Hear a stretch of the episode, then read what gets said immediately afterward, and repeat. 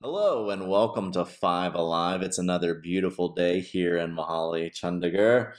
And today we are going to go into a discussion about John chapter 13. But first, I just kind of want to define a few things and ask some questions. First of all, uh, consumerism. What do you think of when I say consumerism? A person that consumes a lot of stuff. Okay, sure. Anything else? Isn't consumerism a marketing scheme to get a per- the consumer to buy a lot of their stuff? Very, very much. Absolutely. So the definition is the theory that an increasing of consumption of goods is economically desirable. When I say greed, what do you think about? consumerism. when I say greed, what do you think about? Person who wants everything. Yeah, absolutely. Great definition. A person who wants everything.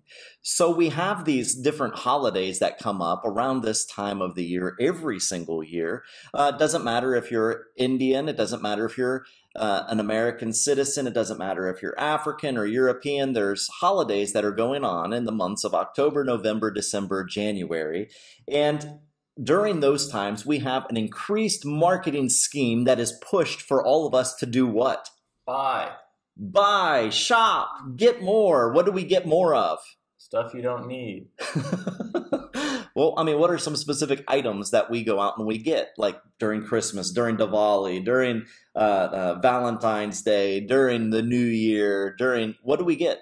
Gifts for other people, gifts for ourselves. We buy stuff that's like people buy new appliances and every things that they need clothing appliances gifts all that. Jewelry, new clothes, new house, mm-hmm. homewares, yeah new home even houses. And then many other Yeah. celebrations that come along with that. Yeah, absolutely. So all of these things happen, and consumerism in the 20th and 21st century have taken a huge leap the, with with the onslaught of television, radio, internet. We now are constantly bombarded with what? Advertisements. advertisement Yeah, absolutely. And even to the point now where if you're on Instagram, if you're on Facebook, you will now get messages from people when they see your picture and they will say, DM me if you want to what? My product If you want to make money off more money, you can sponsor my product, right? yeah And then I even noticed the other day on Instagram, I was scrolling through a couple of pictures and it was like every fourth picture was somebody that was advertising something. So I would see three pictures, one of my friend, two of my friend, three of my friend, the next one was an advertisement.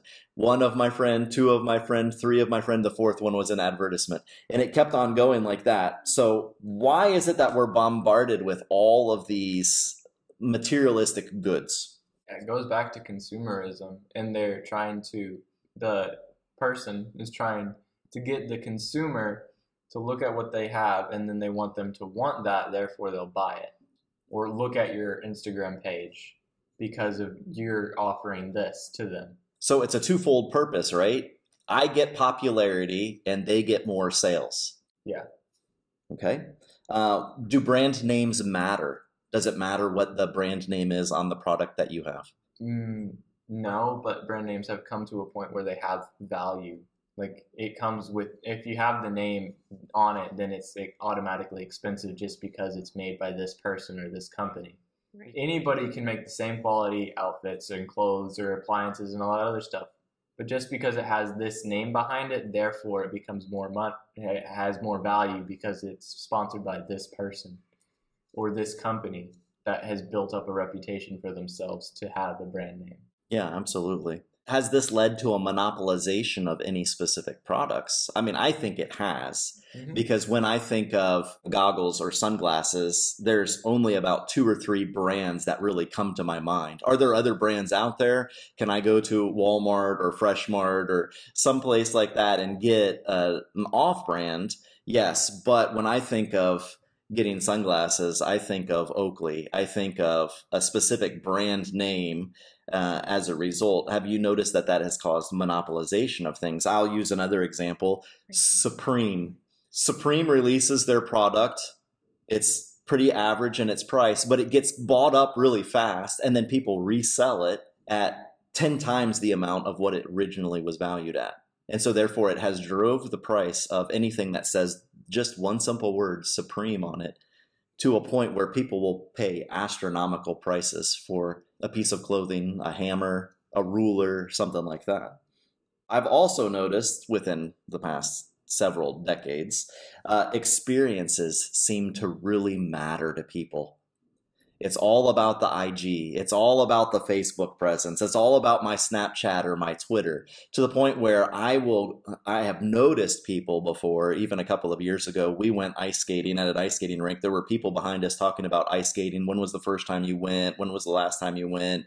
Oh, I can't wait till we ice skate. We all went through the queue in order to get out on the rink. We got our um, ice skating uh, boots on, uh, shoes on, and we went out on the rink and we watched all these people go to one side of the ice skating rink. They took a picture for Instagram and then they all left. They said, okay, we took our picture, now let's go. Because it was all about the experience of being in a location, but not really about the experience of doing something. What does this teach us within a consumeristic or a greed like lifestyle that we're seeing here in the 21st century?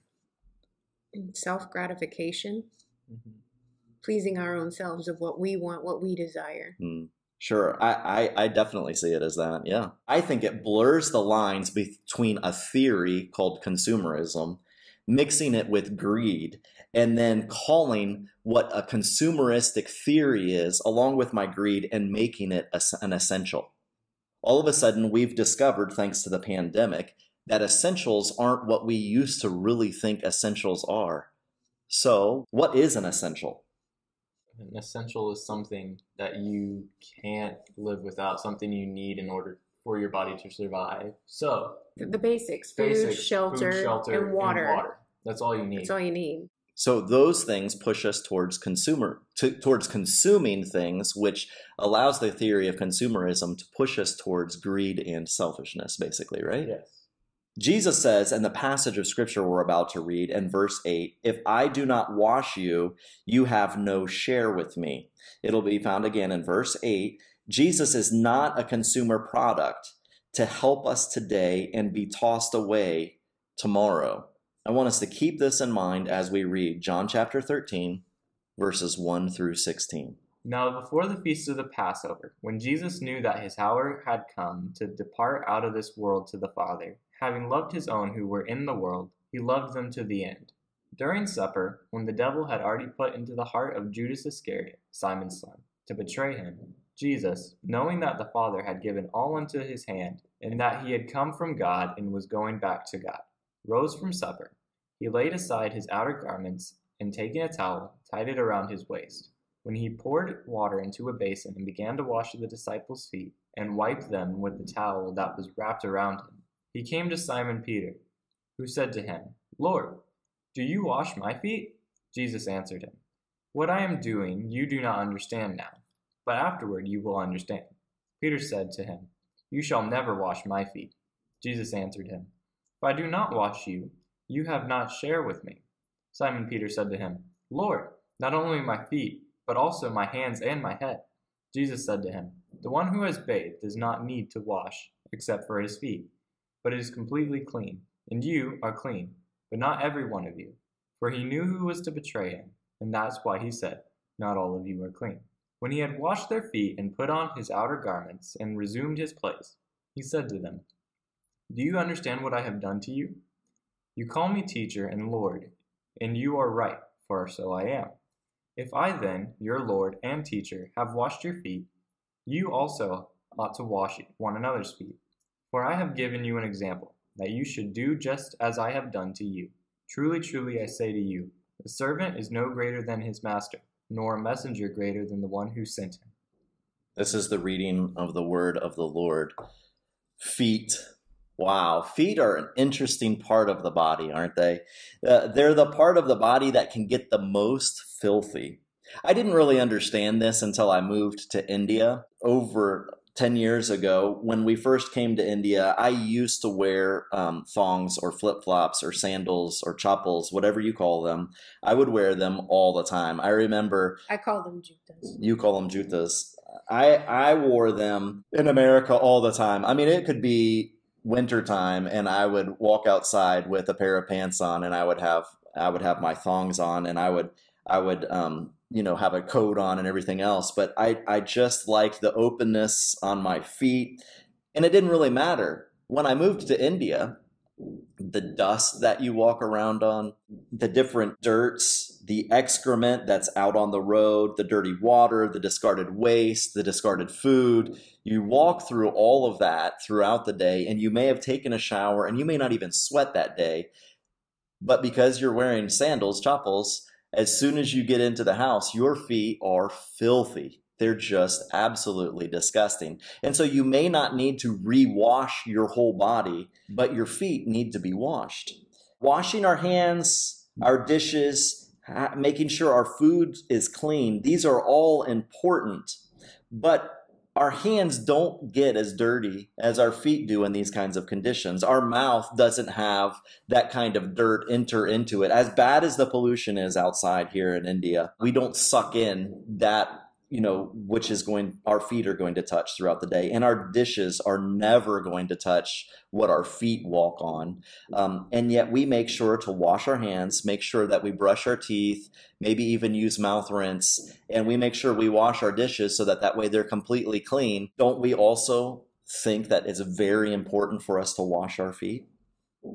Have you ever entered into a holy place a gurudwara a sikh holy temple uh, or a Hindu temple or a Jewish temple, especially here in Asia, even the churches, what are one of the preparations we have to do in order to enter a holy place? To take off your shoes and wash your feet before you enter. Absolutely. You take off your shoes and wash your feet uh, before you enter. And this is no different. This situation that we're talking about, where Jesus is washing the disciples' feet, is a holy dinner. It is the Passover meal.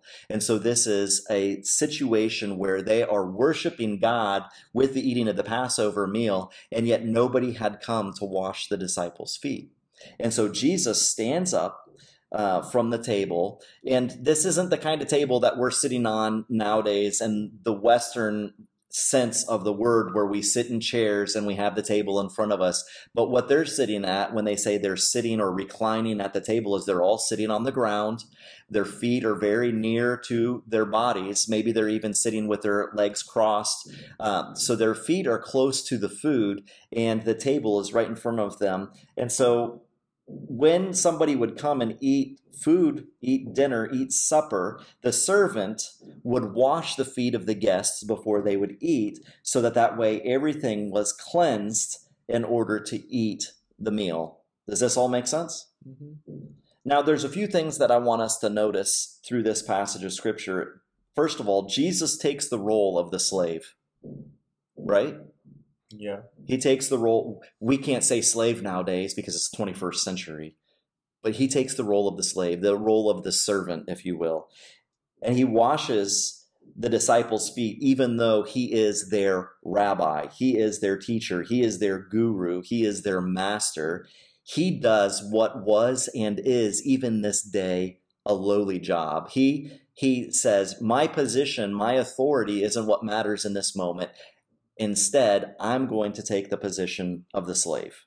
The creator of the heaven and the universe and the earth strips off his clothes and puts on the dress of the slave. He becomes lowly. No one makes him, no one forces him to, but by his own choice, he gives up his rights and he gives up his authority willingly.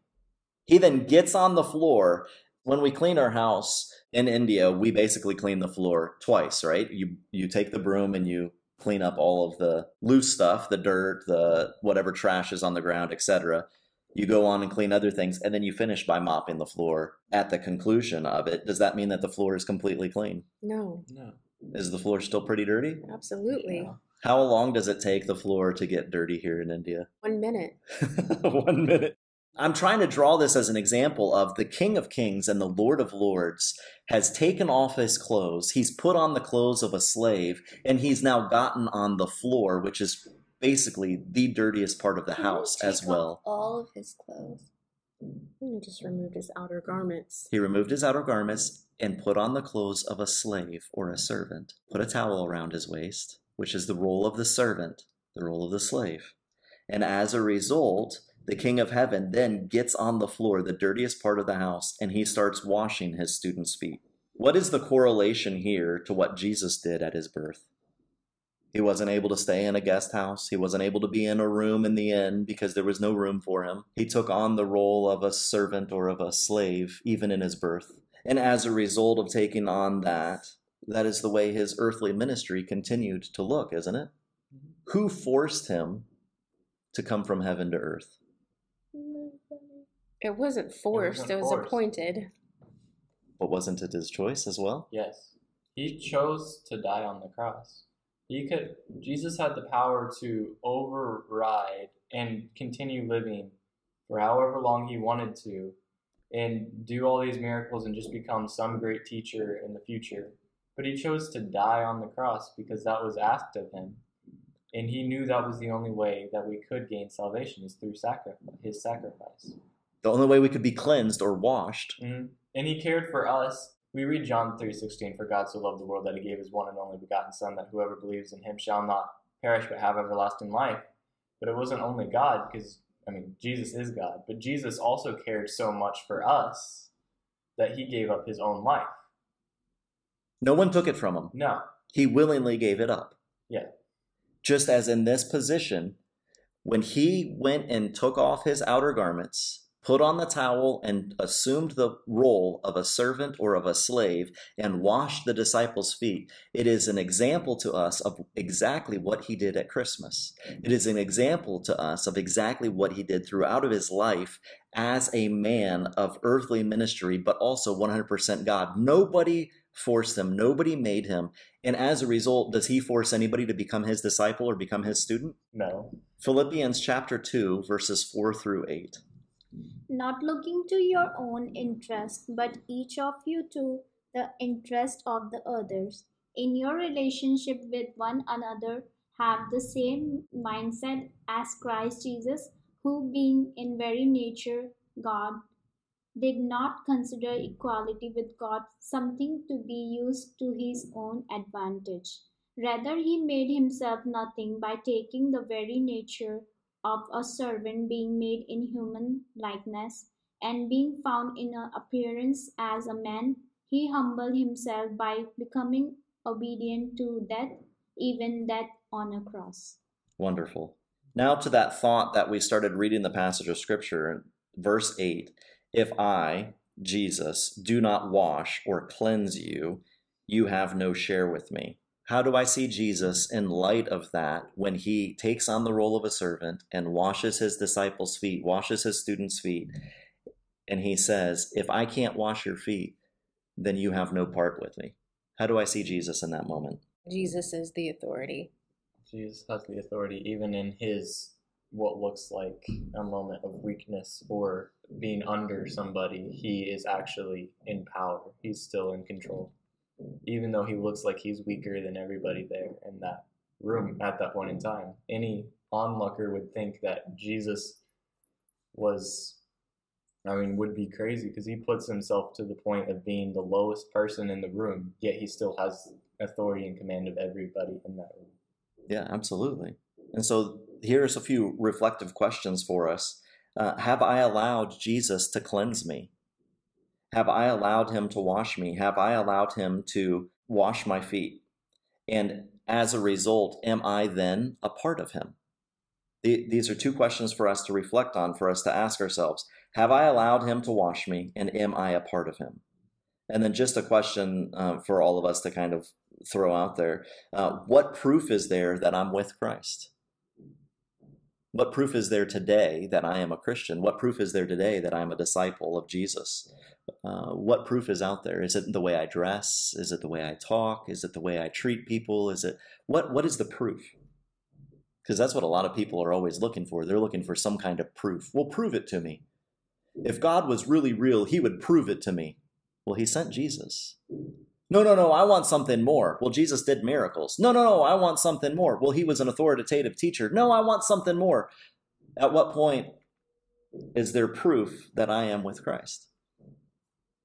Is it something that other people can see, or is it an individual recognition? Like, I know I am a follower of Jesus because I believe in Jesus. Individual recognition, but others will see as well a difference in you than with other people. And it takes it takes time. Hmm. So Jesus is playing the role of the servant here at the table at the Passover dinner. Does he continue to work as a servant for me today? Does he continue to be my servant today? Do I continue to treat him as if he's my servant? I hope not. I hope not. We should not be so big headed or hot headed, so to say, thinking that because Jesus was so lowly, washing others' feet, that in that moment of the passage of scripture of, well, you're not going to wash my feet, is what Peter said. Mhm. And he said, if if I don't, then you're not of me. So may we never get to the point of forgetting that Christ is has always far foregone and has foreseen our our future, our next steps, our our walk of life, and He knows us better than anyone. Anyone knows us Yeah.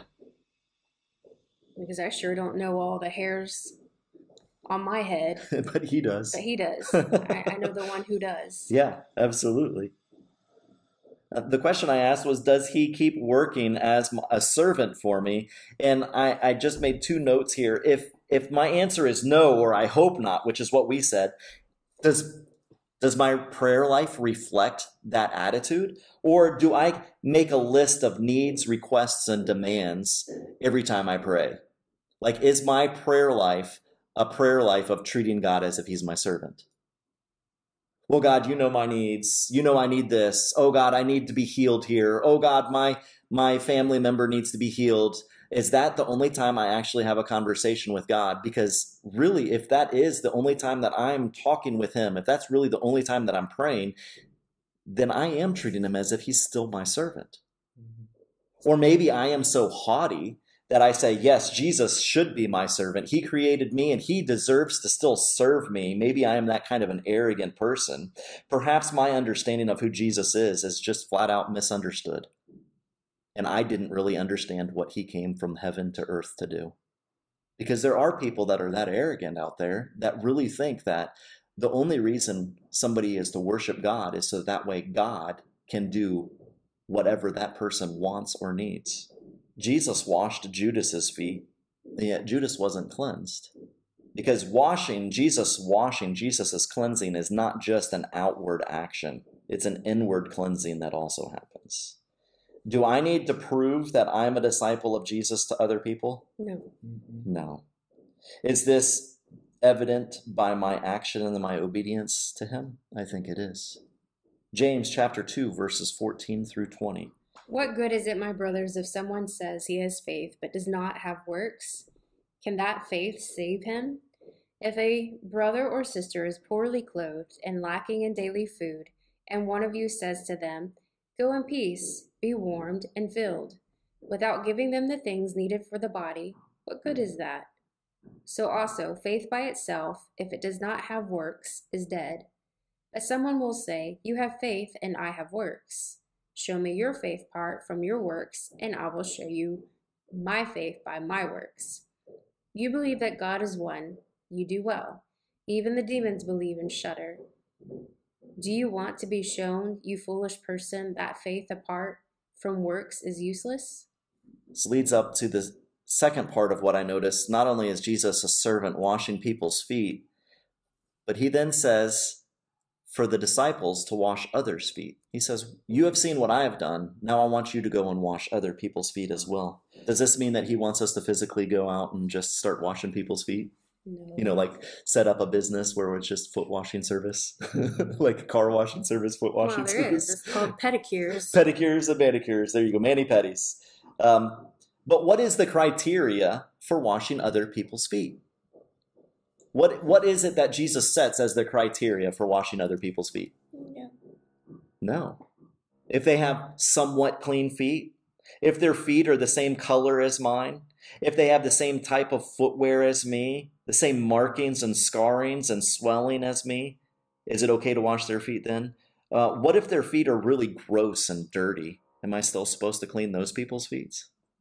What if the person is healthy and their feet actually look better than mine? Are those still people that I'm supposed to wash their feet? What if they have sick feet?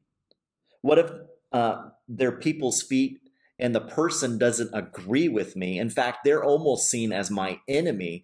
Do I still bow down, get on the ground, and wash their feet? I think so. There is no criteria. Let's look at how Jesus washed feet at this table of the Passover meal. There is an egomaniac at the table, Peter. Well, Jesus, don't just wash my feet, wash my whole body as well. There was a tax collector there who's also seen as a traitor to the people of the Jewish heritage because he's taking taxes from his own people and giving them to the Roman government. He's a traitor, and yet Jesus washes his feet. There's a military guy, James the Zealot. Jesus washes his feet. There's a person that was greedy and was going to turn on Jesus, even betraying him for only 30 pieces of silver unto his death. And yet Jesus washes his feet. So, who can I rightly or rightfully exclude from washing their feet and accepting them into God's kingdom? Who is so damnable that I don't wash their feet? No one. Because even Jesus said, Not all of you are clean, but he did wash every single one of their feet. Meaning you can't leave anybody out. And it doesn't say that it was only the 12 that were there. Thank you. So there were multiple people there that he washed all of their feet. Absolutely, he did. There was no one person excused. But what does meeting? Right. But what does consumerism teach us? Doesn't consumerism teach us to eliminate people to eliminate certain clients because of their uh, economic classes, uh, possible fringe, or or just no, that person's not of the same culture as what I'm selling, so therefore they shouldn't buy my product, and I'm not going to do anything to market to that person. Isn't that what consumerism does? And as a result of that being the marketing campaign, isn't that the way the consumer, us, those who are buying those products, start treating people? Well, I can't be friends with that person because they don't wear Louis Vuitton. I can't be with that person because they don't wear polo. I can't be with that person because they don't wear Tommy Hilfiger. I can't be with that person because they don't know what an Apple product is and they don't own an Apple product like an iPhone. No, they're Android people and they're not Apple people, so I can't be around those people. No, that person's Democratic, they're not Republican. That person's Republican, not Democratic. That person's BJP. That person's Congress. That person's we start with our consumerisms, drawing lines and drawing uh, uh, ourselves away from inviting everybody in the kingdom of God because that person's not exactly like me. So therefore, there's no way I would get down and wash their feet. And yet Jesus says, go and wash others' feet. Romans chapter 10, verses 10 through 13. For the heart man believeth unto righteousness, and with the mouth confession is made unto salvation. For the scripture saith, Whosoever believeth on him shall not be ashamed.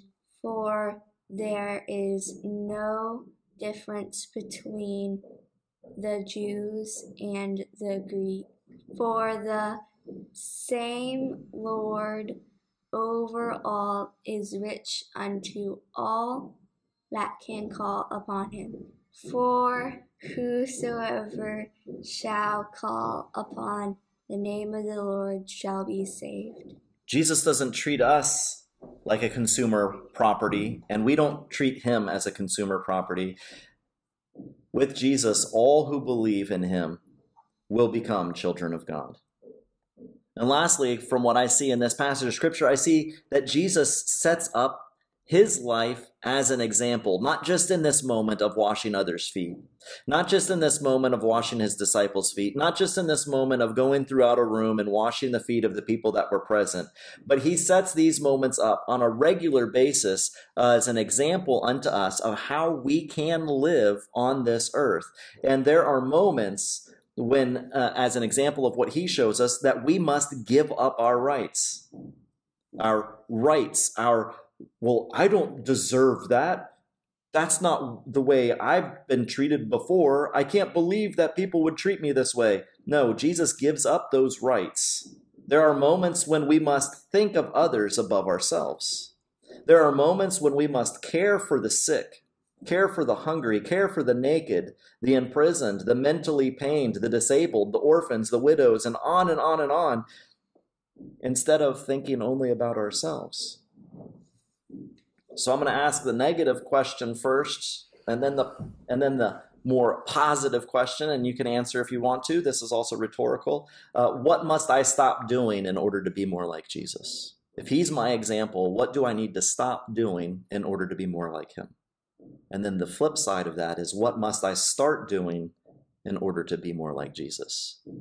Because in our lives, we have different priorities of the way we do things. And sometimes we've started habits that are bad habits. In order to stop a bad habit, I have to replace it with something else. Otherwise, I'm going to keep doing the bad habit over and over and over again. Whenever things get to a low point in my life, if I haven't replaced that bad habit with something that's a good habit, then I'm going to fall back into doing the bad habit. So, what idea has Jesus given me so that that way I can help others like Jesus did? I need to ask myself Am I only looking at life for fame, popularity, money, and power? Am I willing to put my rights to the side and start washing other people's feet?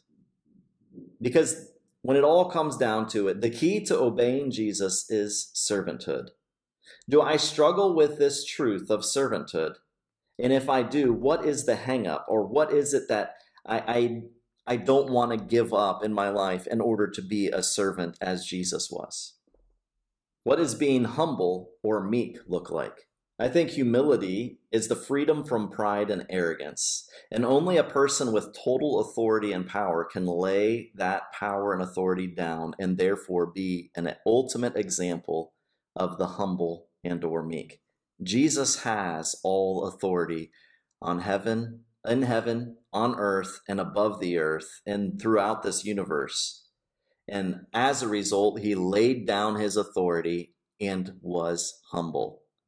What is it that I have to lay down?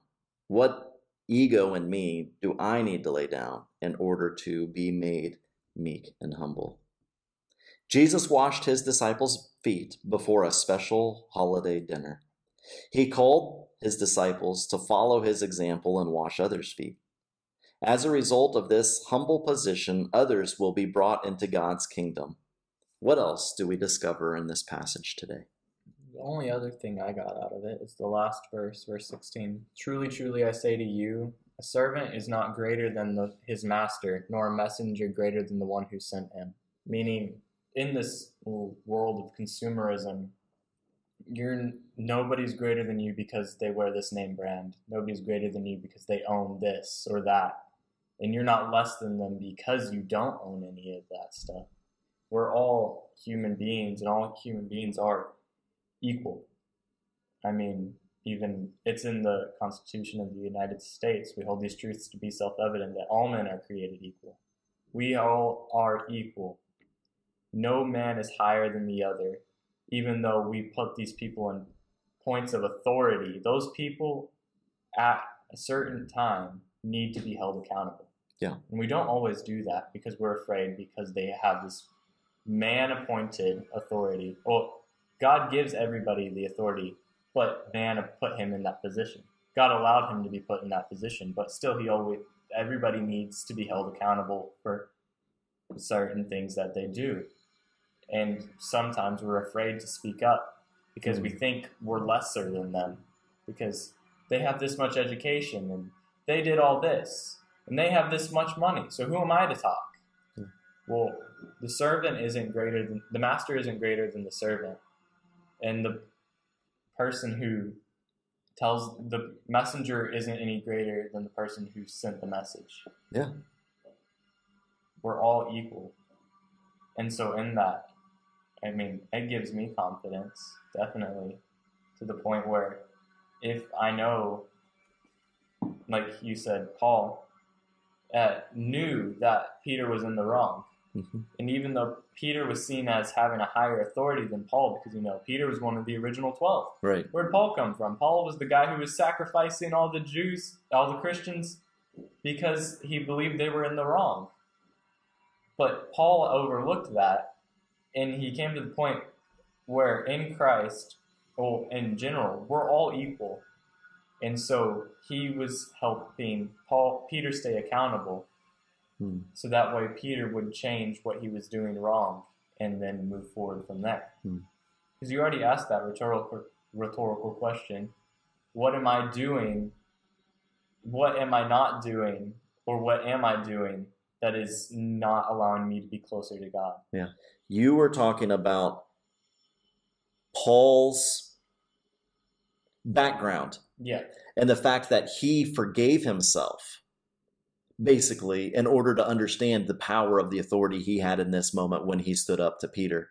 And I think that's a very important thing for us to recognize in this passage of scripture as well is yes, in servanthood there are moments we've got to be servants and then there's an authority there's moments where we have to be auth- authoritative and we have to recognize Jesus is the author of life. He is the one who has called me to be a child of God. He is the one that has given me this power and this privilege and instead of in that moment looking back over my life and having all of these moments where I'm like, oh, but I did this and I did that and I regret this and I made this mistake, as Paul could have done. Yeah. Instead, he allowed the forgiveness of what Christ blessed him with, his grace and his mercy to wash over him, to forgive him of his sins, and Paul himself forgave himself Yeah. so that he could operate in authority. Mhm. And I think that's an important thing for us too, because in servanthood, we can so often just identify with that lowliness of, well, I made all these mistakes and Jesus was a servant, and so therefore I'm a servant, and so therefore I have to constantly keep myself in this lowly position where I am view myself and others view me as worthless, basically. And instead, I've got to recognize those very important moments that I am also given the authority of Christ to be his ambassador unto this world. I think those are very important things for us to recognize. and in the understanding of you forgiving yourself and um, correction that comes with it. And if you look up to a person or look down on a person or look up to a person and they do something wrong, then that doesn't automatically make you better than them. It doesn't disqualify them Doesn't either all the time, them right? Either someone you don't like, and then they do some. If you there's someone you don't like, and then they do something that you is considered wrong, that doesn't automatically give you authority and an edge on them because I'm better than them because they did this. We can't be so arrogant because Christ already said that no one is greater than the other, and we also have to go from that side of point of view as well as not only do we have the authority to speak into other people's lives, even if we see ourselves as lowly? But even if we can't also be so arrogant to think that we're better than everybody else, Correct. to the point where if anybody says they're a Christian, oh, well, I have more experience than you do. So, no, you don't have to be a Christian. I have more experience than you do. Just follow me because, you know, I'm like Jesus. Yeah. Because, you know, I'm so perfect. Because I've, I've, I have this much experience as being a Christian. Well, it, what you were saying there reminded me so much of another passage of scripture. It comes from the Old Testament. Saul is the king, and David is not. And Saul makes not just one mistake, but multitudes of mistakes to the point where God takes his blessing off of Saul and has put the anointing on David. And David is anointed as the next king of Israel. But in that moment, when he becomes anointed the next king of Israel, does David take the throne? No. It's still many years before David will take the throne. Yeah. But does David look at those mistakes that he watches Saul do? Does he look at those as disqualifiers? And does David then look at his anointing as a way to raise himself up above Saul and have everybody else look down on Saul and to throw a coup on the kingdom and take over the kingdom of Israel? No. And multiple times he had the opportunity to kill Saul, Yes. and all of his men wanted to form a coup, but David didn't want that to happen. Exactly. And- because Saul was the original anointed one, so he it's not his place to take him out of uh, commission. Sure, exactly. And the same holds true today. If I look up to somebody who's in authority and they make a mistake, and it's a mistake that I never made, does that all of a sudden disqualify them and elevate my position of authority over them? No.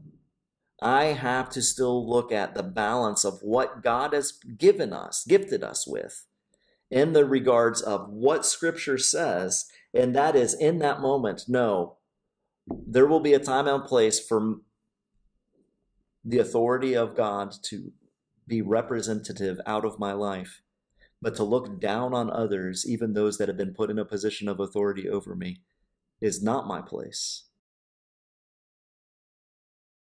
Very good points. In closing, I just want to ask you, Lord, to transform my heart and my mind to be that of the mind of Christ, to see others as Jesus sees them, to love as Jesus loves, and to rid myself of greed and to have victory over the theory of consumerism. Mallory, will you close us in prayer? Thank you, Jesus, for this day and for every single day, and that everybody will have a great day today and everybody will stay safe, and Daddy Slag will get healed. In Jesus' name I pray. Amen. Amen. Amen.